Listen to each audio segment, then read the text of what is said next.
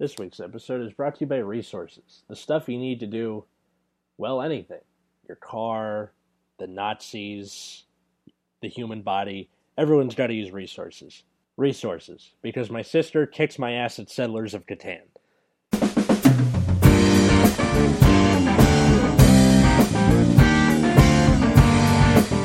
Hey everybody, welcome to Nexus at Night. I'm Atlas. And I'm Matt. And there's no Gabe this week. Uh, Gabe got a little tied up with uh, his own engagements, and we also apologize for missing a week, but life gets in the way, so sucks. Uh, what? Just just move life around. what is what is that? Is is life like a physical object you can? Yeah, you around? just you just. Uh, oh, I don't want life to to have, to interfere with this. I'm going to move life instead of moving the thing. You know. Yeah. Um, Clearly. Exactly. But we made it 41 episodes uh, without missing a week, so I count that as a win, I guess. Um, it's close enough. Yeah. So today we're... This... What? Go ahead. I listened to this one podcast called Constructed Resources. Yeah. They update like once every like three months or something, maybe. Yeah. It's pretty funny. So they like just randomly update sometimes. I'm just like, what is this? I mean, I guess that give that gives them the uh, the ability to kind of just do it whatever they want. Like, I mean, it's about it's it's also about a card game, so they can't really do whatever they want. Yeah, but I but, mean, but but just like the the idea of, uh, oh, it, because they update so infrequently, when they do update, it's like a big deal. Um, uh, I wish it. I wish that were the case. Yeah, like the guy who runs it runs a different podcast called Limited Resources, which is uh, Magic, updates right? incredibly frequently. They're like pushing 400 episodes or something. Yeah, so it's like a, his uh, pet project is the yep aforementioned thing. Well, if the uh, title of the episode and what uh, what we just mentioned weren't indication enough, we're talking about uh, the concept of resources in Vanguard, um, and what we mean by that is, uh, in usually in order for cards to do stuff, uh, you need to pay a cost to do stuff. So that includes Counterblast, Soul, and uh, I guess hand cards, depending on the clan. Um, but Alice, yeah, the new Gancelot they just showed doesn't cost anything. Okay. It in fact gives you more stuff. Wait, isn't this the thing I was bitching about and you were giving me shit for yesterday? yeah, yeah. So I'm gonna bring it up right now. Okay. Because because while while no individual like okay, the stupid part of this card is not that it's disgustingly well. There's also a, you know the G zone resistibility, right? But that's the G zone, which is probably the more. So when it's face up in G zone, oh that it gives all your units with blaster blade in their name in yeah. front row resist for literally no reason. All right, so the problem I have with this card is not that I think the effect is like really broken. I think it's just a clearly power creeped like nothing shows you power creep more than strict upgrades over other cards. Yeah. I guess I'll say that. It's... Nice, uh, nice Excalibur. Nice, uh, Chronofang Rebellion. Yeah, nice. Uh... No, that's it. yeah, um... so we look at the cost of Excalibur, right? And Excalibur requires, first of all, your Vanguard to attack. Yeah. Uh, which is fine. With power 45 or 40,000 or more, and then, then you have to counterblast one, flip up a copy, and then or flip up a, anything I think, and then it gains quad drive. And then if it's power forty five thousand or greater, then it gets um, it gives your front row front row rear guards four K for every face up X gallop and G zone, right? Yeah. And there is no additional effect on this card at all. So already this card requires a counterblast it requires enough energy to give your Vanguard 45,000 power for the full effect. So with the stride skill of the original Gallop, you would need another four pumps. Or with the stride skill of the burst Gallop, because this is a burst unit, you would need another three pumps. Which could come to playing either three cards from hand or a counterblast and a card from hand or something of the sort. Yeah. So we're already looking at two counterblast and a, let's say two counterblast and a card to let's to get it to forty five thousand, right? Oh wait, no, there's a counterblast for the burst gallop too. So three counterblast on a card. Yeah. Um, and if you look at Chronofang, his skill is what bind a card from hand and from play. Yeah, to get your And he- uh, quad drive and crit. Yeah, and he gains quad drive and a crit, so that's two cards, and no counterblast. Right? Yeah, Where Gancelot requires, n well, not just not not just not a counterblast. It requires you to countercharge one, and gains quad drive and possibly a crit, and then later he still has an effect later in the game of giving your front row blaster blades resist. What? yeah. Th- This this is spooking a lot of people. I think just because there initially there is no cost at the beginning of the effect. So, Yeah. like there's no counterblast, there's no soul blast two, there's no that kind of stuff. So people are just looking at it uh, and going, "Well, this is more than free. This just gives you shit for free." Um, and so I believe the way the card is worded, and you can correct me on this if I'm wrong, is that you need to countercharge to gain this effect. Uh, let's see. No, it. Wait. Hmm. Yes. Like countercharging is the first thing that happens. So let me let me take a quick glance at the card again, so I don't say something stupid. Which I mean I'm going to do anyway, but I might as well try to uh, mitigate Okay. it as much as possible. But so I just wanted to kind of you know use this as kind of a nice segue into resources. Is, let's see, it says when this unit attacks, you have a hard card, blah blah blah. Countercharge one, and then oh no, just you don't even need to countercharge. Oh okay. Yeah. The the, Oh, so you don't even need to do that. the cost, quote unquote, is Alfred or Blaster. Um, Oh no. and then not so much a cost, more. Say it isn't so. What do you mean? That's such a difficult restriction. Oh, sarcasm. Okay. Uh, Yeah. so somehow, you've gotten so good at it that it's just right on the line. Like it always takes my a second for my brain to catch up. all right. So how much should we should we count a counter charge? How how many cards or resources do you think a counter charge is worth? Okay, Right. so oh, uh, before we should probably define that first, because Oh. this is going to come in. So when we say something is worth a card, we mean that it is a card in your hand or on the field that you can make use of. So, for example, if you uh, like Jeffrey from Gold Paladin, where he puts himself in Soul and draws a card after he boosts, it ends up being a wash because you lose Jeffrey, but then you gain a card in hand. But he is still worth one card because you gain a card in your hand as opposed to Mhm. Jerry, the stand trigger, where he puts himself in soul and countercharges. So you don't get an immediate benefit, but you open up the possibility for other cards to do whatever it is they want. Um, Yeah. In to general, keep it simple to Yeah. start with, uh, I because I know uh, a lot of listeners might be thinking at this point like, oh, but it's not quite you know clear for every clan. It's not Yeah. one one specific card doesn't equal one random card. You know these kinds of things, and that's where let's just keep it simple for now, and we'll get into the uh, uh, what's how do I, how do I say uh, specific stuff later. Mhm.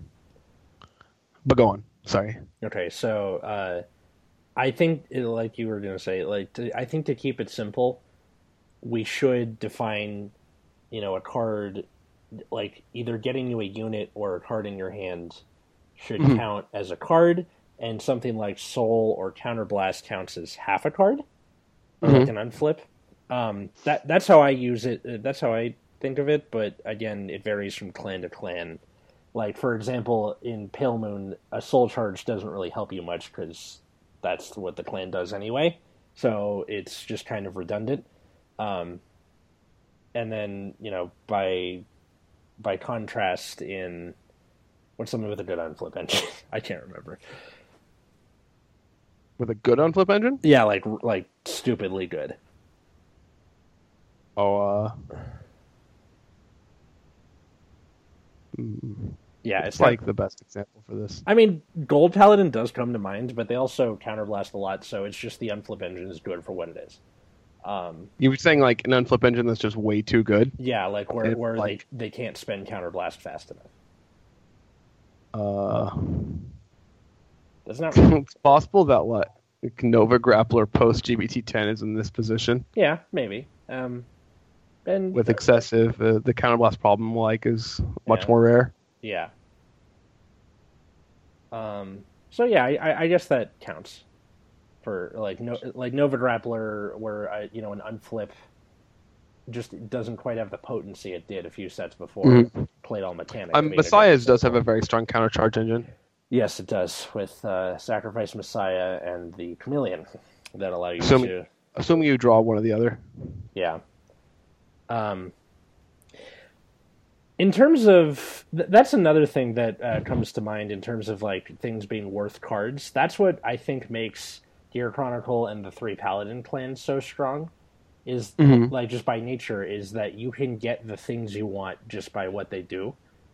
Um, by you know the the way Time Leap works or calling, uh, you know calling grade twos ones brave top of the deck doesn't matter. Mm-hmm. Whereas things like, uh, you know, Aquaforce, Tachikaze, Great Nature, you know, th- th- anything that has to draw into the its units to do the things they want, you know, it, it, it makes it harder to uh, have your just like resources gained by you know calling stuff back or like multiple attacks and stuff. It it's just uh, Mhm. it's harder. Burn me. Right.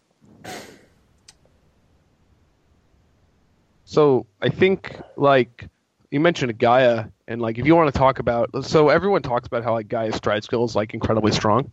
I mean, that's mostly you, and I'm I do agree with you though. I mean, I, I, I would hope everyone would agree that Gaia has. I think Gaia has one of the best stride skills in the game, Yeah, and it just comes down to like like the value you get out of one counterblast for his stride skill. yeah, So his stride skill uh, retires two units, or like you give two units a skill that when they're retired they call themselves back.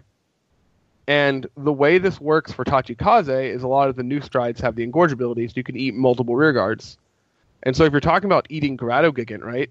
Normally you have to retire three units to gain 15k and draw a card, and then these things would call themselves back. Well, so normally you'd pay three units for a card and 15k, right? Yeah. So three cards for 15k power and another card. So two cards for 15k power, which is not great yeah. because your opponent can easily spend two cards to say your attack does nothing, right? hmm Um, but what this is saying is like actually with Grado Gigant and Gaia Stride skill, the attack is free. You're paying a card for a new card, and this you get to choose which card you retire. So it could be just a draw trigger. It could be, um, a you know just a unit you don't care about anymore. Like you get to choose what card you're getting rid of. So that gives you a lot of value, saying that I'm trading a subpar card for a fresh card, Yeah. which is a plus. Well, Um, it- it's also a plus if you pick Baby Chimera, which when eaten gets you another card, and because if you pick that for Gaia's Stride Skill, that ends up being just a raw plus one. Uh, yeah. So once we, if we ta tag on baby ca- camera, we're paying two counterblast for a plus one and an extra column attack, which is a big game. Yeah, So two counterblast for a plus one was the old value back in ye olden days of Vanguard. So in ye olden days, you had cards like uh, on hit counterblast two draw card. You had cards like on play of a grade one 5k soul blast two draw card. Um, you had things like on play soul blast two countercharge two. I, I'll buy it later, and an uh, Nova Grappler had an on play countercharge one right. But what's great about 7k grade ones that have like effects like that is that you pretty much still have like a useful unit. what do you mean? Oh, like It's not substantially different than an 8k in most matchups. At Yeah. least now. And you get a free like useful thing out of it. This Yeah. is what makes grade ones with abilities so good in like m- almost every deck. and th- that's is why the idea of like AK vanilla is, is outdated. Right. So AK vanillas were really strong when people were still playing things like cross rides or 8K grade twos. Like then then 8K vanillas mattered a lot more. Like back when OTT was good, you know, they would have to play 8K vanillas to ma- make Silent Tom hit numbers against 11K vanguards. But now, pretty much everyone plays exclusively 11K vanguards. Yeah. So having the 8K vanilla, or even having like 12K attackers or something like that, is just not relevant. Yeah, and then another thing with the 7K with abilities, uh, another good example of this is in Great Nature. You have uh, Coiling Duckbill and uh, Mike Savaro, Mike Saburo, Mike, whatever you want to call it. That when they're Mhm. placed, you give something uh, the red text that when it's retired during your end phase, you, in the case of Mike, search grade three. In the case of Duckbill, draw a card. So what happens is you are playing a bunch of cards from your hand and picking something that you're going to give more power to. And power is another thing to keep in mind because you know the the way guarding works is you can take more cards out of your opponent's hand by you know going up in increments of five. So by putting you know multiple dopes or you know power things on your uh, rear guard, when it dies, you then you know get the same amount of cards that Mike and Duckbill were worth. So you're losing you're um, you're replacing them in your hand. Um, and then on top of that, you like the the thing you know that died from the field is getting replaced in you know in your hand. So you're gaining resources while you know losing something for minimal cost. Um, Yeah, it has the same kind of thing of the Tachi scenario, where you get to ch- choose what you get rid of. yeah, But you have the bonus where like the first Mike Saboro or Duckbill is like a break even, and then every additional one is now value. Yeah, and then the in- your early game, if you have multiple of these, they're hitting fourteen, which is hitting, you know, uh, of like your opponent has to guard with a ten k shield, uh, if they're on grade 2 Mhm. So that that's what makes them so strong in the early game.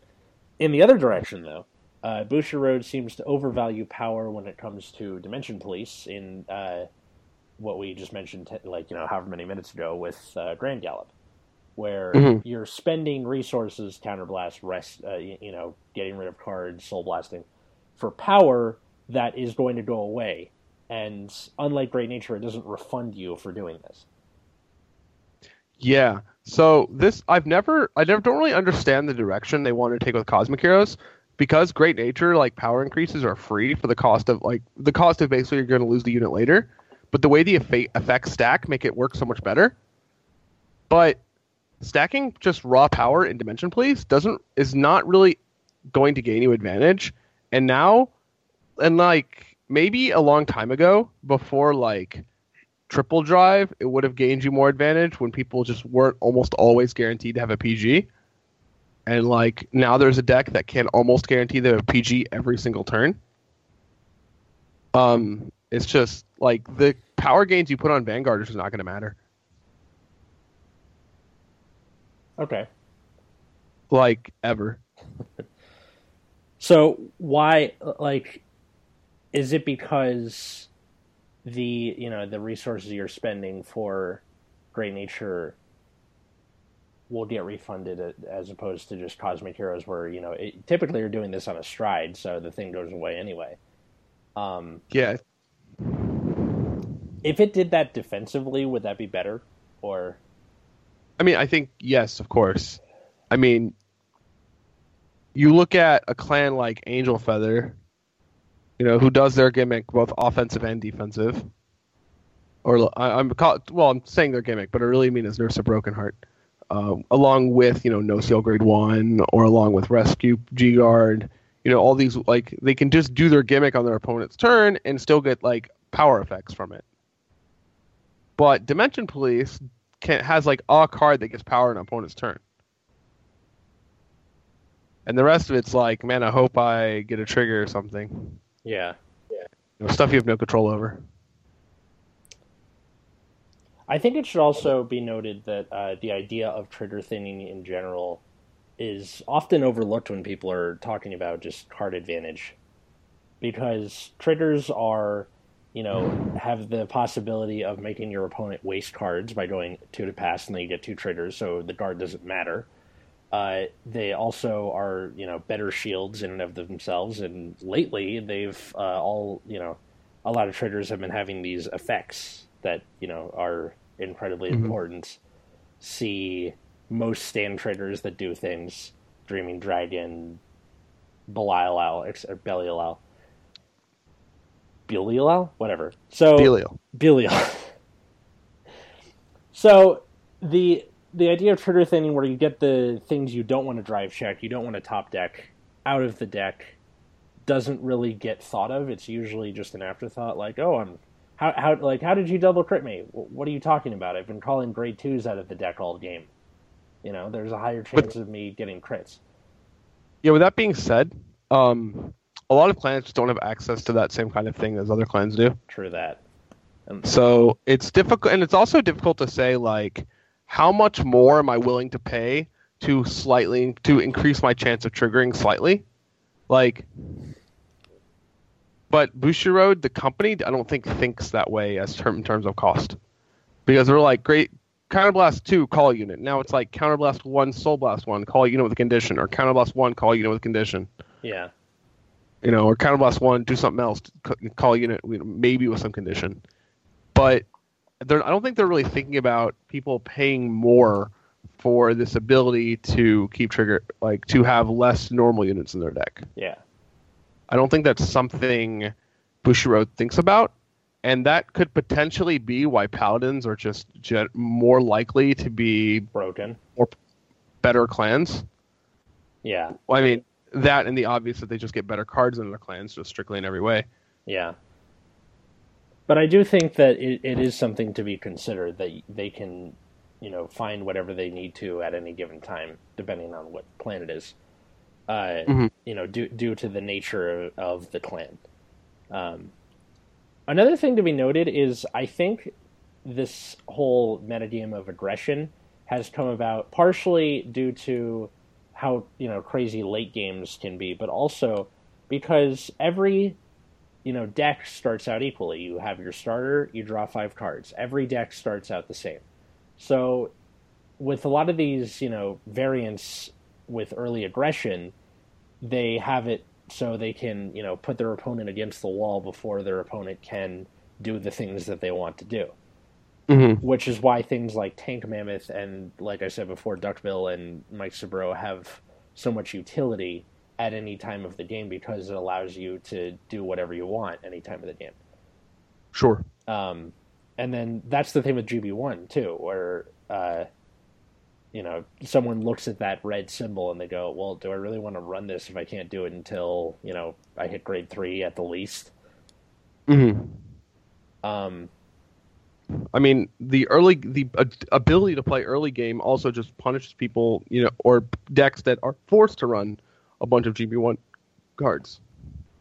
Like there are some clans that just can't afford to run cards that aren't GB one, yeah, and so like these early game, so this GB one has turned into a much bigger cost than I think uh, was originally intended. yeah, We've seen this spur on decks like Ripples and uh, Grade One Rush later. Yeah, and people are gonna people are gonna keep doing that, which Mhm. are you know they're they're gonna try and find ways to win with like after getting around the the normal thing. Dur- were you around for Legion era? Uh, a bit of it, yeah. Okay, were people doing like a similar thing of just you know stay on grade two or There was enough limit break where you couldn't really do that. oh okay. So so it's mostly just the stride era where you know you couldn't do anything without striding as opposed to Legion where there were like older cards still had that relevance. Yes, so in Legion era, there's there wasn't like like people didn't there weren't a lot of cards that were restricted to being in Legion. Yeah. So a lot of people's units just still had effects even outside of Legion. Hmm. Where that's not the case now. Yeah. I don't know. I, like the the the whole concept of like give me a box and I'll play to the edges definitely, uh, you know, comes into play as as the stride era came around. Mm-hmm. Um, I mean, when they start giving clans like so much support that like people look for ways to negate uh, the strongest clan's uh, advantage, and since the uh, the downside of Gear Chronicle for a long time was the inability to really play much at grade two. People were like, "Oh, we'll just never ride to grade three. Yeah. And well, and look where that got us. We got us that world, that faded worlds where there was like three Aquaforce. The faded world. The world, the world, the U.S. or the Oh, sorry, the Western World Championship that had like Gotcha. three Aquaforce players and something on Metalborg, I think. Yeah, and that that was that was the guy that lost in the finals. And Yeah. Then you look at our last worlds. Oh, Yeah, and that that was that that was you know not televised worldwide, but it was shown, and that was the finals, and you could just see the kind of like hope draining out of the D police player because he's like, well, I fucking can't do anything. That that worlds spurred Bushiroad to make a card for people that so like for people staying on grade two, they can do something. And even then, yeah. What's like people what- saw that and go, okay, seven C's, let's do it. yeah. No, it's just grade one rush instead. Yeah. yeah. Um, so back on the topic of cost, so I think we should set down some baseline equivalences Yeah. uh, that the game has kind of given us. Um, so like I said, the old style was a Counterblast two gain a card of some kind, Yeah. like somewhat repeatable. This was the original ones were on hit. Yeah. Um, you of course have the Luckbird variants, which are Soul Blast two draw card. So you're basically paying three K power and three K power permanently and two soul for a card immediately, which Right. is I think a pretty good trade. Yeah. Uh, a lot of people play Luckbirds if they have the soul to spare. Yeah, and also it was just to replace the, you know, resource of of like showing up on board, and OTT has a lot of, uh, like modern OTT has started doing that more, like Precious Ophidian and all that stuff. Yeah, Precious Ophidian now changes it to um, if you have an orc, a Vanguard with the Oracle ability, and it's a 6k grade one, and you can Soul Blast one to draw a card, and that is not GB restricted. So they've equated uh, 1k permanent power and one soul with having a Vanguard with the Oracle ability. So they've just narrowed the focus a little bit. Right. So they're saying, okay, you need to be on an Oracle Vanguard, and there's lots of grade two Oracle units that are worth playing, uh, like that grade two guy, the on attack kind of plus one check top five for an Oracle, uh, and uh, the 8K if you're at Oracle gains 2K permanent gains 2k continuous, and then Yeah. it's a special interceptor for Oracle, I believe. Yeah, Uh, so both those are both solid Oracle grade two rides for the Ophidian to work.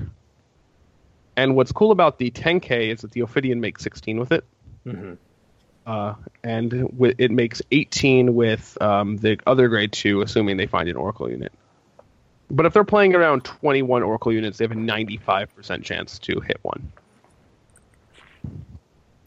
that's good. Um, yeah. So there, so basically, the on attack counterblast one gain a card uh, with the restriction and it's got to be a certain card. some yeah some deck building restriction. Let's say.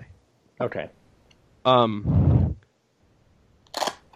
which is kind of just a wildly different, which is wildly different than what how cards operated before. Uh, like if you look at the original Alfred, so this is you know set one Alfred. This guy was on play, counterblast three, search for a unit. Was he any unit or a grade one? I don't remember. Uh, here, Search I'll, for a unit and call it. uh, here, King of Knights, Alfred. Also, part I, I think it was just Act you could do it, but here, let, let me wait for the page Oh, to maybe. load. It was yeah, Act Vanguard or Rearguard, Counterblast three. Search your deck for up to one grade two or less Royal Paladin. Call it to R. Yeah, that card. And that card was good, and uh, it cost Counterblast 3. Old Dragonic Overlord, Counterblast 3. And these Counterblast 3s for Alfred was a card. The Counterblast 3 for Dragonic Overlord was typically two cards out of your opponent. Yeah, Um, but yeah, like, these things are pretty nuts. Even for back then. yeah. Right. For for back then, Now- it was yeah. Now, now people would never Counterblast 3 for two cards. Ever. Like Like, if you saw a card and it was Counterblast 3, draw 2, or kill two units, you'd be like, no? I mean, like a good example of this is uh, Primavera Neo Nectar card. So Mhm. that's Counterblast three, and you can get, or is it like up to five things? But because of the Counterblast, It's cost, Counterblast 3, discard a card. discard a card. So you you would get, uh, wait. Sorry, it. Uh, I, I I've gotten flattened by Alvin like six times. Hi, Alvin. And okay, sixty is more likely. Okay, so counterblast three. Choose five normal units. Put them on top of your deck and discard. Attacks a Vanguard. If you do, choose up to two of your rear guards. Search your deck for up to two cards with the same name. Call it the separate R. So you're paying. Uh, it, it, it, you know, if you're using my system of a counterblast counting half a card, that is two and a half cards to get two cards. Mm-hmm. Which is you know economically better than the you know two counterblast for one card but still it's uh, you know not a lot of people like this um, i know our alvin is kind of the only one i've met in recent memory who likes using this He doesn't really like using it. He just has to sometimes. yeah but it, it still does what he needs it to do which is kill kill his opponent Yeah, the counterblast three cost is very high. He uses it when he's very far behind for the most part, yeah um, and, And it I- searches your deck for four cards actually. oh two cards of the same name as each of those units yeah so never mind you you can uh, So you're basically paying what two and a half cards for four cards. So you're you're up a card and a half. yeah But what the what the bigger thing that counts here is all the bloom effects. Yeah. Which, which can, you know, it, it's going off like fireworks back and forth, and, Mm-hmm. you know, the, the everything's glowing, and there's numbers going up like it's a slot machine. All that stuff. Yeah. stuff. So as you start adding these the bonus sides, which is what a lot of the balancing difficulty comes in, is that a lot of abilities have like extra effects, right? Yeah. So like the old restanders uh, for Vanguard were kind of like like let's say the Shadow Paladin or Dark Rex were kind of like Shadow retire three restand a guy. yeah. You know, discard two, restand this, gain Twin Drive, something like that, right? yeah. And so you would be losing cards here, right? So like let's look at a Spectral Duke Dragon. It's retire three units, um, restands, loses Twin Drive. Yeah. So you have one drive check. So you're losing two cards on in this exchange. Mhm. But uh, if you hit the ride chain, you plus cards to begin with. Yeah. And secondly, um, it's making your opponent guard again, Yeah. which is a big game. Yeah. So, like, the in a vacuum, it looks stupid, but uh, it, it, I think the, the card, or I just butcher it, assumes that due to the, like how Gold Paladin works, you would have enough rear guards to where you can just get more without much effort, you know, Mhm. or or the if you can stack traders on it, and this is why things like Nextage are so crazy because you don't really have to pay that much. Um, where you know like Spectral Dukes, Counterblast two, Sack three, this is counterblast. Uh, Nextage is Counterblast one, discard three, and you know the and because you triple drove, you will always have the resources for that, as opposed to Spectral Duke, where you have to have the things already on board. Mm-hmm. Um, and then on top of that, the thing you're restanding isn't Nextage himself. It's, uh, you know, the regular Chronojet, which yes, it will. That's five drive checks, which is I don't know if you know this more than three. And uh, on Uh-huh. top of that, e- both Chronojets have a benefit to being in GB two, which is either sixteen thousand and guard restrict, or a lot, possibly a lot more than that which if used at the right time can just be like a knockout punch. Mm-hmm. So, one common thing is what's the value of making your opponent guard? Um, and I think this is kind of a difficult question to answer. So, if you make the assumption that they're at five damage, it's very easy calculations. Uh, if you attack for plot, you know, stage three, you know, uh, 11, 10k above their vanguard, they need a 15k shield to guard, which is a card and a half, say?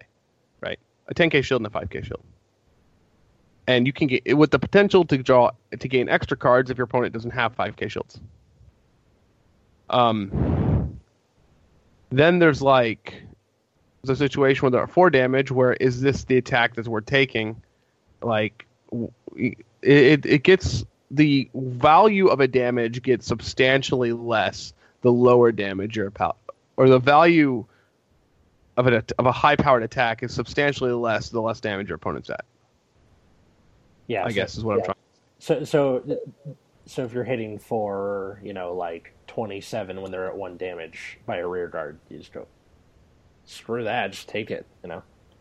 And they're like, oh, you got me. I'm at two damage now. Yeah, and that that that's why on hit effects have you know value because Mhm. yeah, you may like if you're at low damage, it's not going to do much, but if you get another bonus off of it, then that counts for a lot more than it did before. Yeah, like that stupid silver thorn grade two that can just go infinite if you keep taking damage. Holy fucking shit! I hate that thing. That and and, the grade one version. So like uh, 16, you're like take it. They're like, hey, uh, 16, you're like, wait. that wasn't there before. I need I need to I need to actually guard this. I think that's what made like all these decks with multi attacks uh, matter because uh, as the game increased, card advantage in general increased. Where you know things are costing less and less. You know, see Spectral Duke versus Nextage. Um, so the I'm hitting for you know thir- like I'm hitting for 26. You know, a few years ago, and before the age of G guards, meant a lot more than I'm hitting for 26. Okay, drop one card, G guard, we're good. Move on. yeah. Assuming your client has G guards that can do that. P.S. Murakumo cannot do that. Yes. Um, yeah, and that that's I think a really big uh, a really big change is the fact like I think it's kind of underestimated how powerful G guards are. So if you have a heal turning into 20k worth of shield, you're effectively turning one heal trigger into two into two cards. So you're gaining a card at virtually no cost, Exactly. Um, which is insane. And if you look at some of the G guards that are like 10k shields, right now you're getting like a card and a half for no cost, or maybe a mild condition. Um, you if you look at the Angel Feather G guard, if you hit a trigger, you're get you know you're gaining a whole you know not only a card immediately for you know counter well I should I say counterblast one, but we know it's not.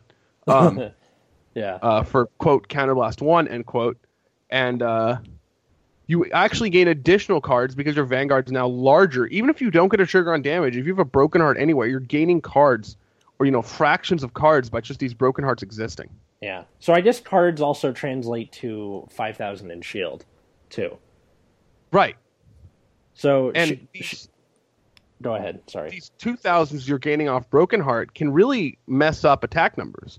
Aqua if your opponent's setting up yeah if your opponent's playing aqua force or you know setting up a bunch of small 11k attacks like gear chronicle or they've are somehow not paying attention and playing Granblue and didn't fix their columns already then you can you can you gain a lot of advantage by making your vanguard ever so slightly bigger. Like you're, you can say hey i'm a cross right now. Hey i'm bigger than that now. Hey my vanguard is base 27k you can't hit me for the rest of the turn. You know? Yeah. which is just insane. And so a lot of these clans that can afford to give up for stride are ones that can gain a lot of advantage from their G guards. Yeah. Um, I think G guards were both good and bad for the game. Good in that the you know person striding second wasn't totally just you know clusterfucked. Mm-hmm. Um, that's that's assuming they had it, but also it it's kind of bad because uh, it's making this multi attack meta. Um, like the idea of guarding just with a heal trigger on its own is agonizing now. Yeah. Like if your opponent is rushing you at grade two and you have to guard with a heal to not die, it, it feels like you got like just ripped off almost. Um, like even going back and playing legacy format where just BTO one to BTO nine and all the extra boosters. We got to do that again sometime, by the way. Uh, like guarding with a heal trigger, it, it, it's like trying to unlearn years of abuse. You're just like, oh yeah, I can just do that. I don't know. I have no uh, problem with it when- when we play that format. yeah. I'm just immediately settled in and playing Zeal. Yeah. Snug as a bug into a rug. In the rug. Um, I mean, I think that format, like managing cards or managing, you know, how many cards you know your attack's worth, is just so much easier. Like PGs change with the math a little bit, but not like like you know PGs are still two cards. yeah. Like there's a cost to using a PG, but G guards are pretty free overall. Yeah, and, and it's not just the multi-attack things that. Well, it's I guess I, this is more of the continuation of how they pushed everything to more multi-attacks. Is that you can't just play like large guard and strict vanguards anymore. Yeah.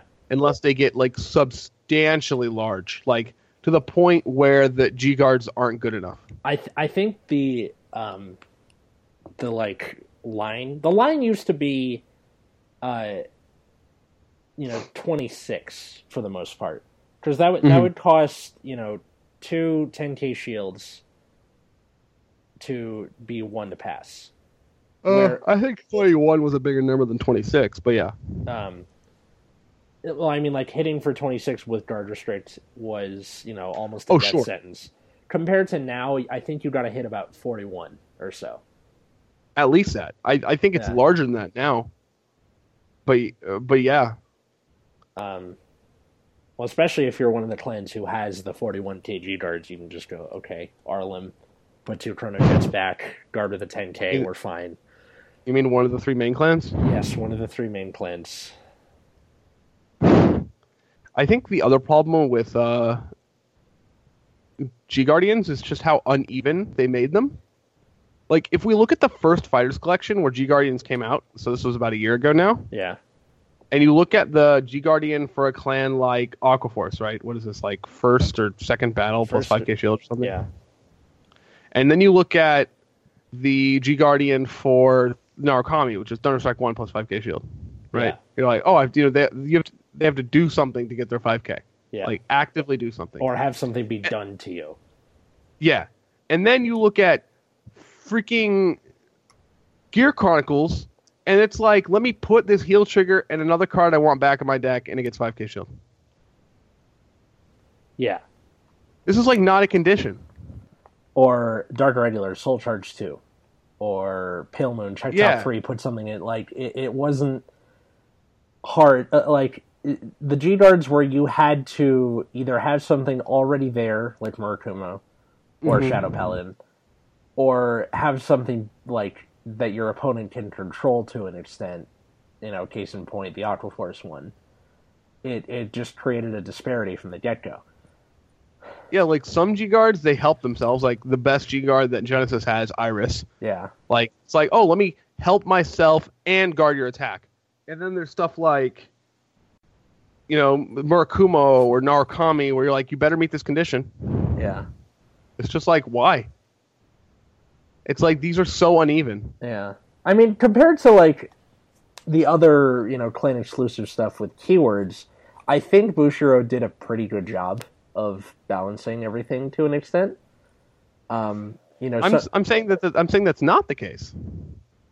Like the fact that some of these G guards yeah. help the user in addition to guarding the attack, and some just require a condition to guard the attack, you yeah. know, for 26k, say, is really stupid. Yeah. Like the Narukami one's not your opponent binds a card from drop plus 5k shield which would have made more sense if you look at it in line with the Gear Chronicle one or the Genesis one. Or Murakumo put two things with the same name on the bottom of your deck, like you know something. Yeah. Or put a normal unit on the bottom of your deck. You know something, something, you know something like that. Like, but it's just not. And I and, and I I think that even from the get go, G guards were horribly uneven. It it sucks even more because when they followed it up with other stuff, they just made it worse. Like yeah, like uh, what's it called? Mur- Murakumo with your you move something to guard circle and then grab another copy of it from deck or something, mm-hmm. right? And then Aqua Forces. Okay, I have first and second battle. This is first or fourth or more. And I'm like, where's the third battle one only? Because that's usually like much like comedy. Vanguard has a rule of three, where the third one is always the, you know, the big attack. No, fuck it okay, I guess I'm screwed now. Like it, it, it just doesn't feel good. Um, oh, the old third attack against Aquaforce for 26k. Oh, the best. Yeah, that that is well because you usually go it, you know, if it's Vanguard only, or if it's Vanguard first, then you would PG that or take it or whatever. And then second one is usually to serve the third one. You either call the unit or call it back or something like that, and then just the third one is always the important one, which which is so annoying, and necessitates the use of screw, which again is annoying because originally that was just put in that fighters collection to pair with your 5k G guard. Mm-hmm. And it, Um, you know, basically turned a random card to a 10k shield, Yeah, which is fine upgrade. Like grade threes lose a lot of inherent value later in the game, especially when you have in multiples. And so turning it into a 5k shield is almost like gaining a card completely. or Um, 10k shield, right? it- Oh yeah, sorry, 10k shield is like gaining a card completely. Yeah, But Um, you have these effects which aren't aren't quite worth a card. Like I don't think Soul Charge three is quite worth a whole card for Genesis. Yeah. I mean, it's probably like a third of a card or something like that. Well, in Genesis, uh, three Soul Blasts is t- like usually equates to one Counter Blast because a lot of things are like on you know on attack Counter Okay. Blast one, Soul Charge three. So, So let's say half a card. yeah, So you're so this Genesis G Guard is gain half a card, gain five K shield. So gain half a card, gain half a card. It's gaining gain a card basically, yeah, right? From the base 15K shield, which is already gaining half a card. So great gain a card and a half total from your heal. yeah, And then you'll get the DI one, right? Well, Soul Charge 2 is kind of like vaguely also half a card or something. yeah. Well, it depends on Uh, where in the game you are because a- as you get uh, as you get closer to that threshold of fifteen, it loses utility, and then once you Mhm. get past fifteen, this is this is just like you know burning your own bridge under your feet. Yeah, I'm going to say half a card because there's some extra value it gains with Blade Wing Sullivan. But yeah, uh, that's true. uh, so I'm just going to say half a card. So it has the same game of you know gaining a card and a half. yeah, look at the Royal Paladin one. It's you know it's pretty free, right? It just gains a card or Uh, gains you know gains a card for free. are we talking about Laser Guard or are you talking about the uh, The the, the good one. Ingrain? No, no, the the even the first one.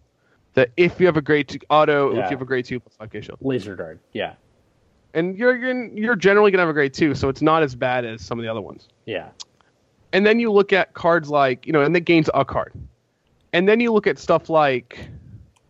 Uh, Murakumo, where it requires you to have played a card on field, so you know, you, let's say you're down half a card because it needs to be grade one or two. yeah, in order to get a half a card, or you know, even in order to get your full card. So you're only up half a card. yeah, So there's like a whole card difference between the worst G guards and the best G guards for for um you know, one clan versus for the first run of G guards, Yeah. which is nuts. Hmm Um, it seems like with the United Sanctuary, the conditional ones, uh, Bushiroad did a better job of like doing the condition than it did with other clans. Like, so Gold Paladin, you need to have two or more rear guards. Okay, I can do that. You know, Mhm. Royals gotta have you know grade two. That's fine.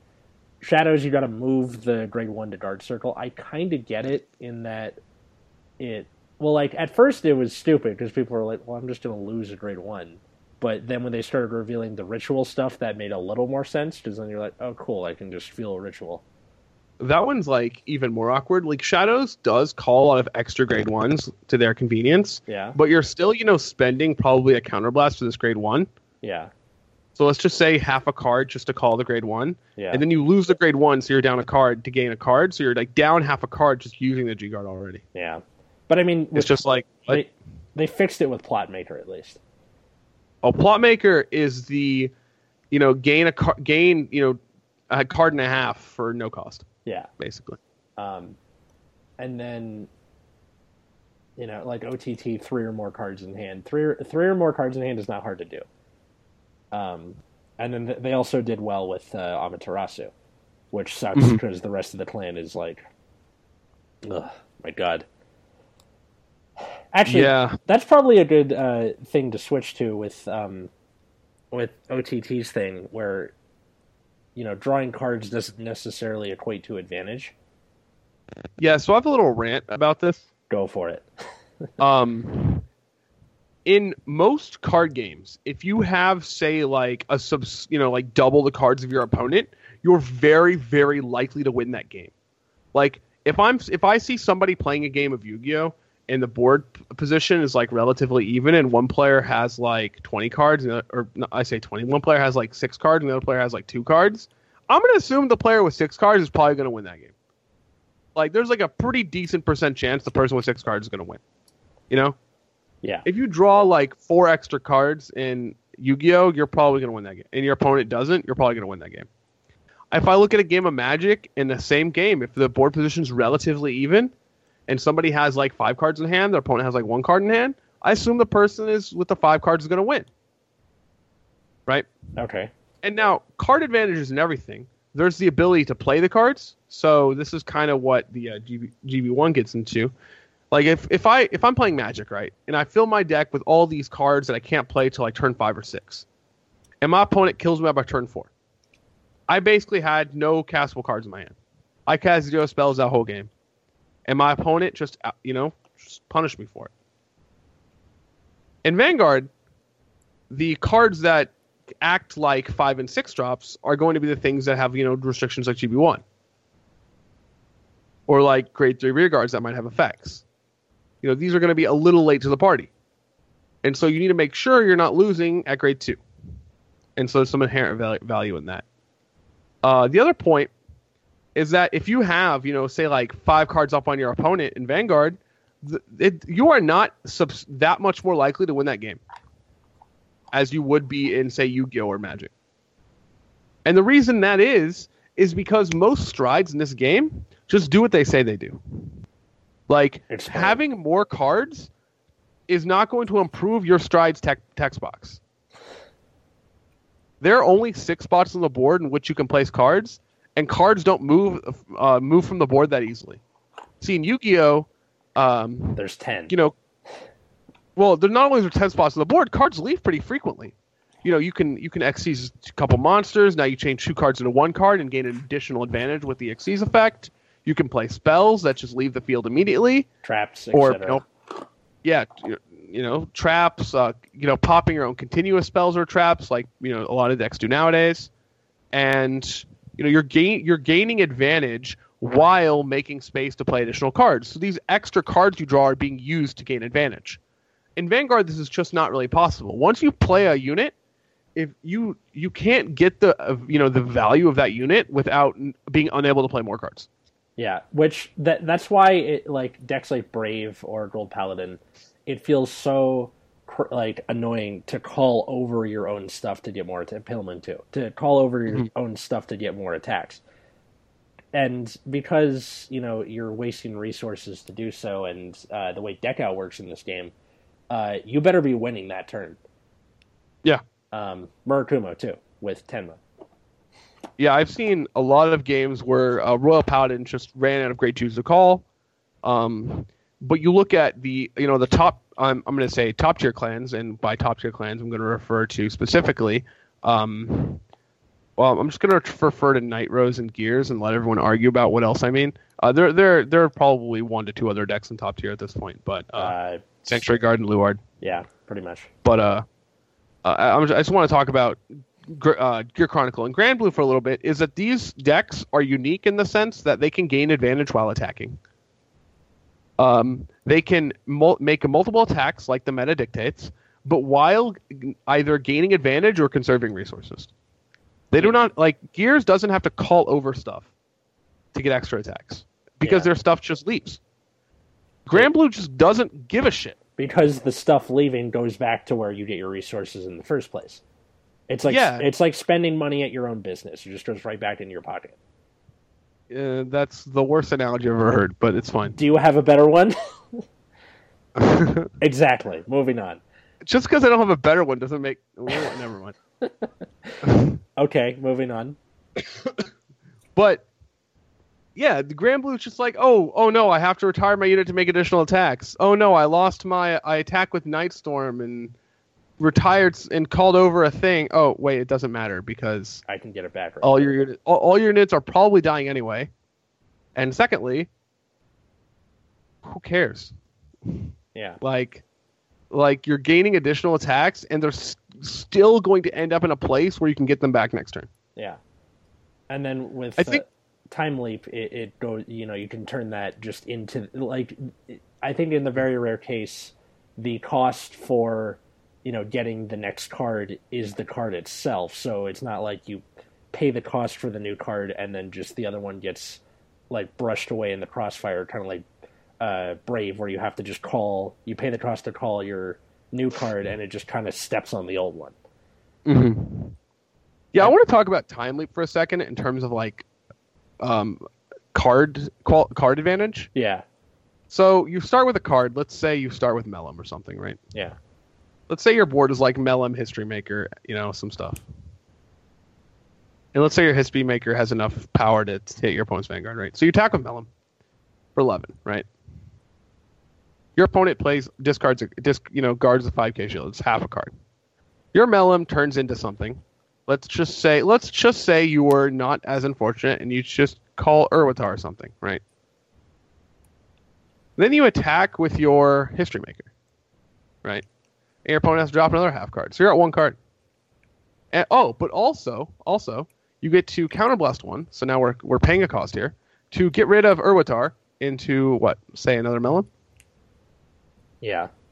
And then attack with Mellum again. and then you, you get to eh, but but Urwatar is in bind zone from rear, right? yeah, So we get to draw two, put one back in our deck. and So now Ur- we're up two cards, and put Urwatar back also, so you can do that shit right? again. Which has some inherent value. Yeah, And then we get to do a similar shit again. So we're up like, you know, two and a half cards for all counterblast. And I haven't attacked on my Vanguard yet. okay, Like this is really insane. Like this is using a counterblast and you still have attacks to make. You know? yeah. I can't tell if you're pausing for dramatic effect or you want me to answer. No, I want you to respond. okay, sorry. Um, yeah, and then also the the whole thing where we're saying like half a card is 5k shield. Yes, uh, like you know where people guard with a 5k shield. I know, I'm positive people are gonna go, but I'm still losing a card from my hand. Doesn't that count as a full card? Because I had six cards in my hand. I guarded with the draw trigger. Now it's five. Technically, yes, but as as well because you know depending on the you know on the deck half a card can mean a lot more to something like uh you know aqua force where you have to you know use the few and far between draw effects you have to get more Mhm. cards into your hand than something like great nature where you will retire one and draw five um also i th- like one of the best feelings is attacking for something and forcing your opponent to drop more shield than they have to where they go okay attack for 16 on your 11 and they're like well that's a really good on hit effect so guard for or attack for 11 on 11 they have to drop a 10k shield mm-hmm. Yeah, you're gaining value because your opponent's overguarding. yeah And yeah, you, you it was it was good for you to mention that uh the it might not add up, but it makes the math it makes uh overguarding seem a uh it brings a lot of attention to overguarding, yeah. Which a lot of people just see you know a card's a card, yeah. Which you know it's just good to be aware of that you can guard more than than uh than the attack? Yeah than the attack. Sorry, people are talking outside my door for some reason. It's okay. Um, what was I thinking of? Another thing to note is that, uh, sorry, back to G guards for a second.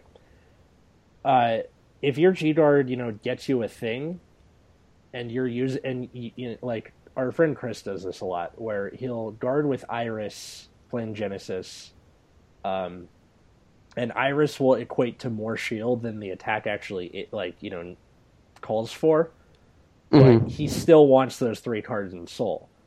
Um, and depending on Right. something like usually you want to save that for well, I have two Taros and a Delia in drop zone, and I want those in my soul. So you may be losing. Let's say if they're attacking for sixteen and you guard with Iris.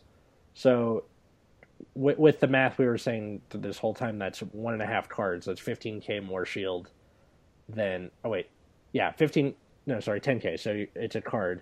It's ten k more shield than the attack called for, but you're getting back two attacks. You know, two soul, or you know, net one soul. So two two more attacks and a soul. Just on its own. I don't know how. Like, do you have a a, a value on how much an attack is without any like power on it? Um.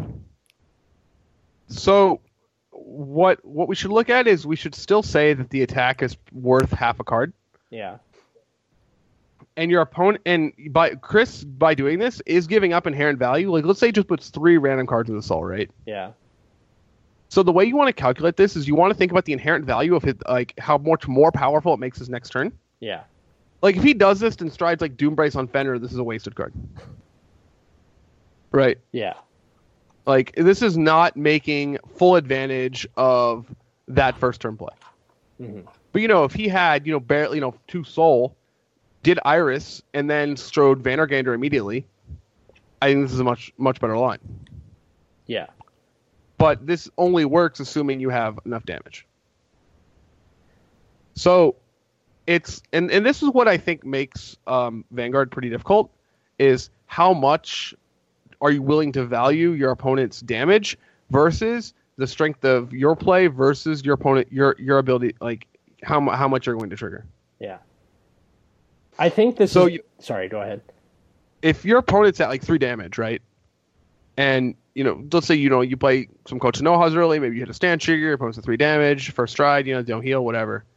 And then you G guard for a small attack versus Iris with Iris, right? And set up a next turn Vandergander with your opponent at three. That's going to be much more punishing than setting up a first stride Vandergander when your opponent's at one. Okay. So I think the situation comes down to um, how threatening that first stride is, and how many more cards you're willing you're going to get out of that is worth more than waiting on this G guard. That's true. Um, we should. I should probably explain the reason for this episode even coming into uh, being. I guess. Sure. First off, I got the idea from watching a YouTube series called Extra, or the the channel's called Extra Credits, but they have a series called Extra History where they just talk about the stuff you may not have learned about in history class. And the episode in question that I'm referring to is something called the Resource War, where they talked about how the reason like Hitler was so aggressive in the early stages of World War II with like Blitzkrieg, Lightning Warfare, all that stuff was because he did not have, you know, Germany didn't really have, you know, oil fields or stuff like that. So that's why he, you know, was really friendly with Stalin at the beginning of the stages. Just go watch it for yourself. But the point is, it got me thinking about in Vanguard, you know, what what is it worth to do this? What is it worth to do that? Um, and you should you you know to the players out there, maybe think about this episode next time you're like, should I killing my opponent's rear guard? How much value does that have versus going face? Um, Mhm. And I've gotten a bit of a reputation for myself among my friends for just bullying rear guards a lot. Um, Even when you shouldn't. I know. Best example of this was one time out of spite, I attacked someone's rear guard with Saint Blow. It's a thing. You can ask Gabe. Um, but yeah, so So. I know. but just like keep, keep this I you know, keep this episode in mind, you know, when you're at a regional and don't try and let it bog you down too much, but just you know, how, what what are the, like all the cards that are coming and going from my hand, field, soul, drop zone, etc. What are they worth? I think um, a good heuristic to apply this, Yeah. and we've kind of outlined one with like so one heuristic is kind of like you know equating a five field shield with half card and one and 10k shield with a full card. This is a little outdated with G guards now, but um it it it, it approximates the situation. Um, another good heuristic is think about what think about what the game you want the game to look like after your play under normal circumstances. So you know if you're striding, you know imagine you hit a trigger. What is the game going to look like? And is it worth the cost of the cards you have now? Well put. Um, I don't know. I, I always imagine when they go like, think about what what would you want to do under normal circumstances. I'm thinking of that uh, scene from the Sherlock Holmes movie with Robert Downey Jr. where he's like, "This is what's going to happen in the bo- in like the biblical boxing match," and then he just beats the crap out of the guy.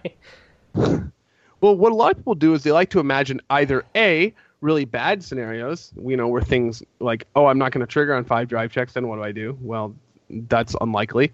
Or they imagine these other magical Christmas land scenarios where just everything they need to happen happens. yeah, and But I- you want to, a lot of people wanna- have the Christmas land thing. Continue. yes, and you want to imagine the most average scenario if possible.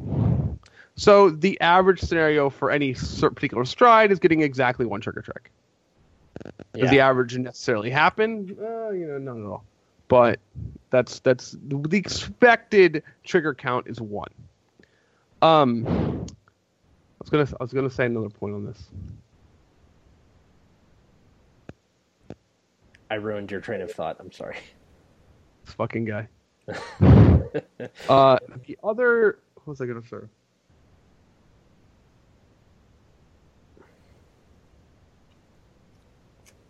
Talking about Christmas Land and you know imagining scenarios like the game tells you to.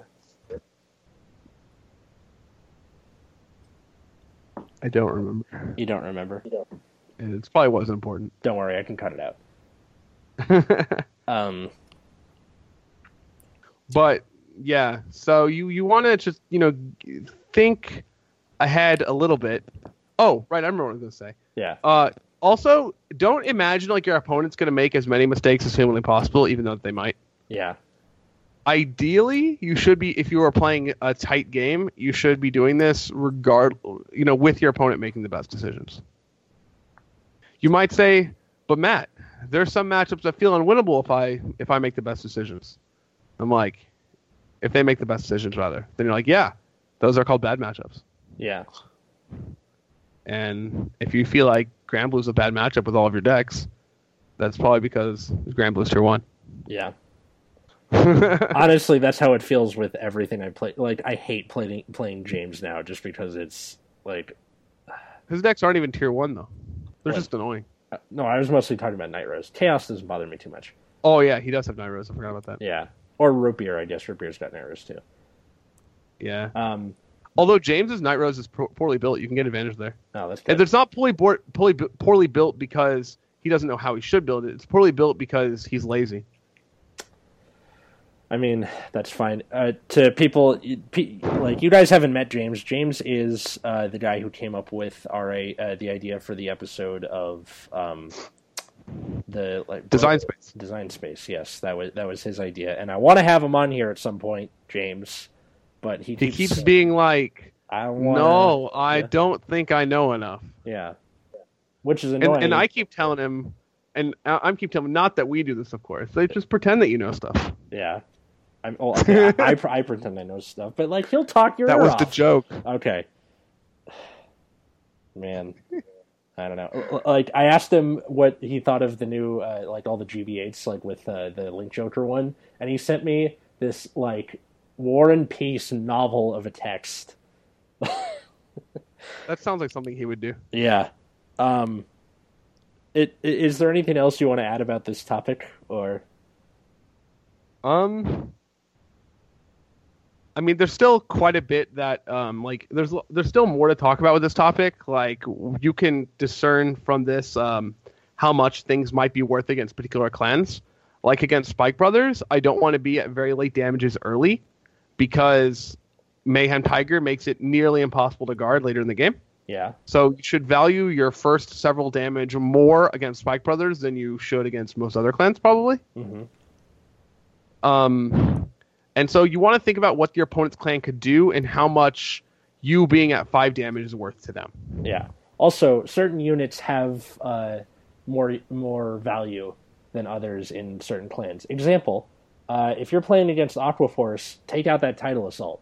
That thing is, you know, very much the pillar keeping that building up most of the time. Or Foivos. Foivos, uh, Tank Mammoth and Tachikaze, uh, Crayon Tiger. Do you, do you have one of those from Murakumo? No, all of our regards suck. oh, you kill Fugan, the starter. yeah, f- yeah, because you're bouncing that back and If, forth. if you can possibly get, if you can possibly get him. If you have a clan that can get Fugan, you should definitely get Fugan. Yeah, Frog Raider. I've Raider. upped it to three now. Oh Really? yeah, Frog Raider for sure. Frog Raider. Yeah, I upped it to one. three. And the reason I upped it to three is so I can use Murakumo's other shitty G guard, Shishi Yuzuki, to call it to guard circle, clone it from my deck. Right, so that's two of them, Yeah. and still have another one in my deck to draw and play. Oh, that's good. Uh, it is amazing. I mean, the deck sucks, but you know, having the third Fugan feels really good. Yeah. Um, let's see. I think it's interesting to note that the the, grade ones in Shadow Paladin that are worth a lot are like they don't care because when you No. like you know they want them in there.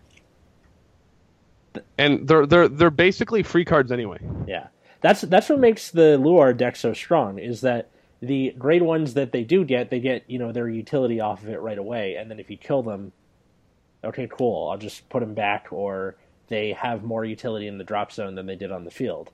It's uh, you realize to it, too. that Shadow Paladin's at the point where they're like counterblast one, soul counterblast two, soul blast one, draw five. Yes. This is the point that Shadow Paladin's at, Yeah. and they can do this every turn. My favorite thing is that like like they don't really care if they trigger anymore. They're just like, I'm taking triggers out of the deck so I can draw more cards. Thanks. Like you might call um, what's that grade one? Uh, sword. Like you might call your one sword breaker on, like the first one just to get ritual, Yeah. because I assume you had to ride a grade one at one point, Yeah. and then like for the rest of the game you just owl, owl, owl, owl. Yeah. I mean, Owl is a completely unreasonable card, by the way. yeah. because it not only replaces itself as cost, so it makes retire a guy cost now zero. It also can be called out from Lure Your stride skill? Yeah. every turn because it goes back to your deck, presumably. Yeah. So th- that's the gift that keeps on giving. Literally. It's Um, herpes. I don't know why that made me laugh so hard. Just herpes. What that, that deadpan. that's the classic gift. Oh, the gift that keeps on giving. It is the glitter of Vanguard. Please, Yeah. Um, Claire's Claire's is a herpes depository. You know what Claire's is? That mm, you know that sketch, or I should say sketchy. That's not what I mean. Trashy is that the word I'm looking for? Yeah. store on the mall that sells. Lo- oh, oh, no, you're from Santa Monica. You probably don't know what a mall is. I, Um, I know what a mall is. The West Side Pavilion is a thing. All right. Yeah. So it, they they probably don't have a Claire's. Is is the No, one I really want.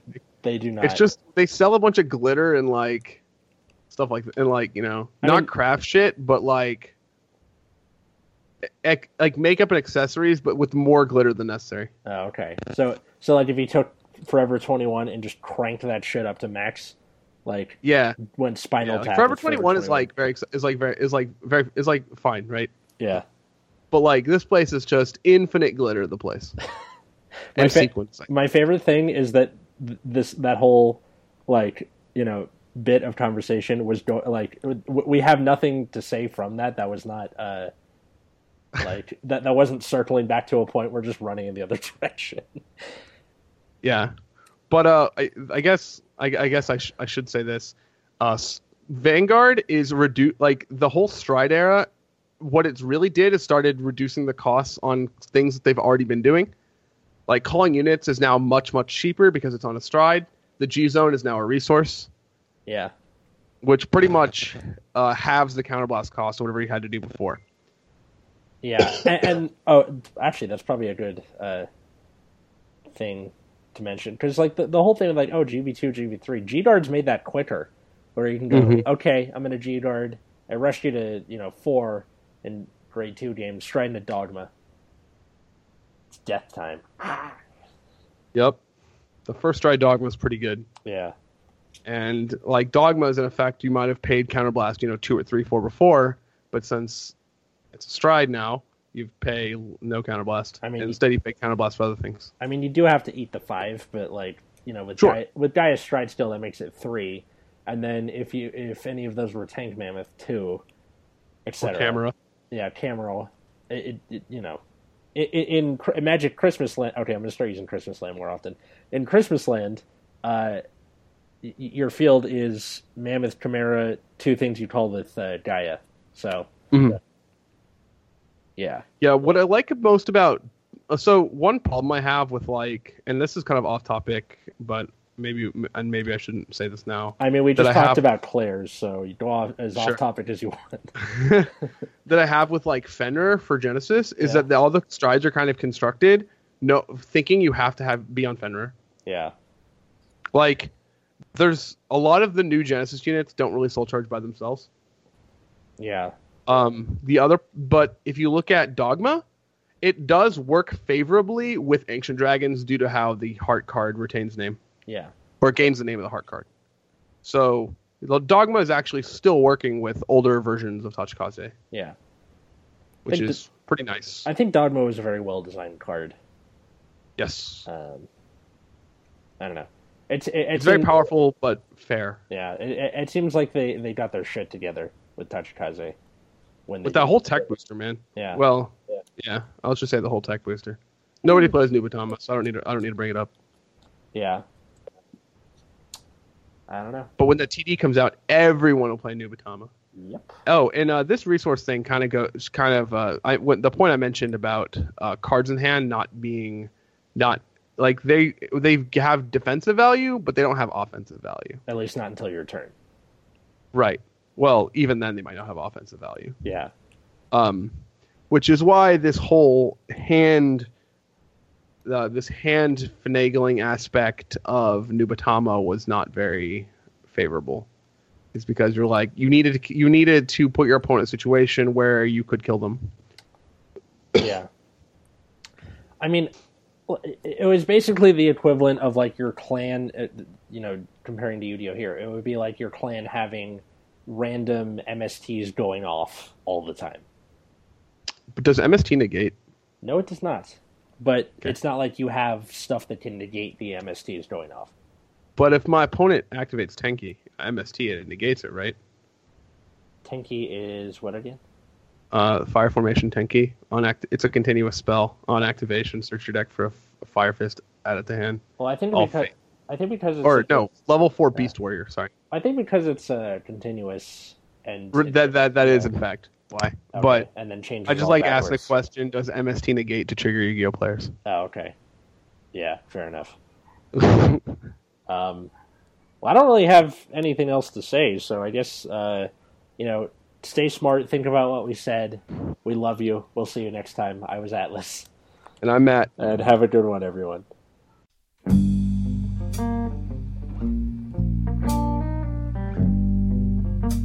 I want to take the time to thank anybody who found this podcast. Uh, I also recommend sharing it with your friends, family, anybody who likes Vanguard. Uh, you can find us on SoundCloud or on your podcast app, that little purple thing that goes in the folder that, of the stuff you can't delete, like stocks. Who uses stocks? Anyway, you can also tweet me, Atlas Novack, so at A T L A S N O V A C K. You can also tweet at Nexus at Night, N E X U S A T N I G H T, or you can tweet the Nexus Corps YouTube channel, so at N E X U S C O R P S. Be sure to check out that YouTube channel. Uh, we have, you know, card fights and deck profiles and all that good stuff.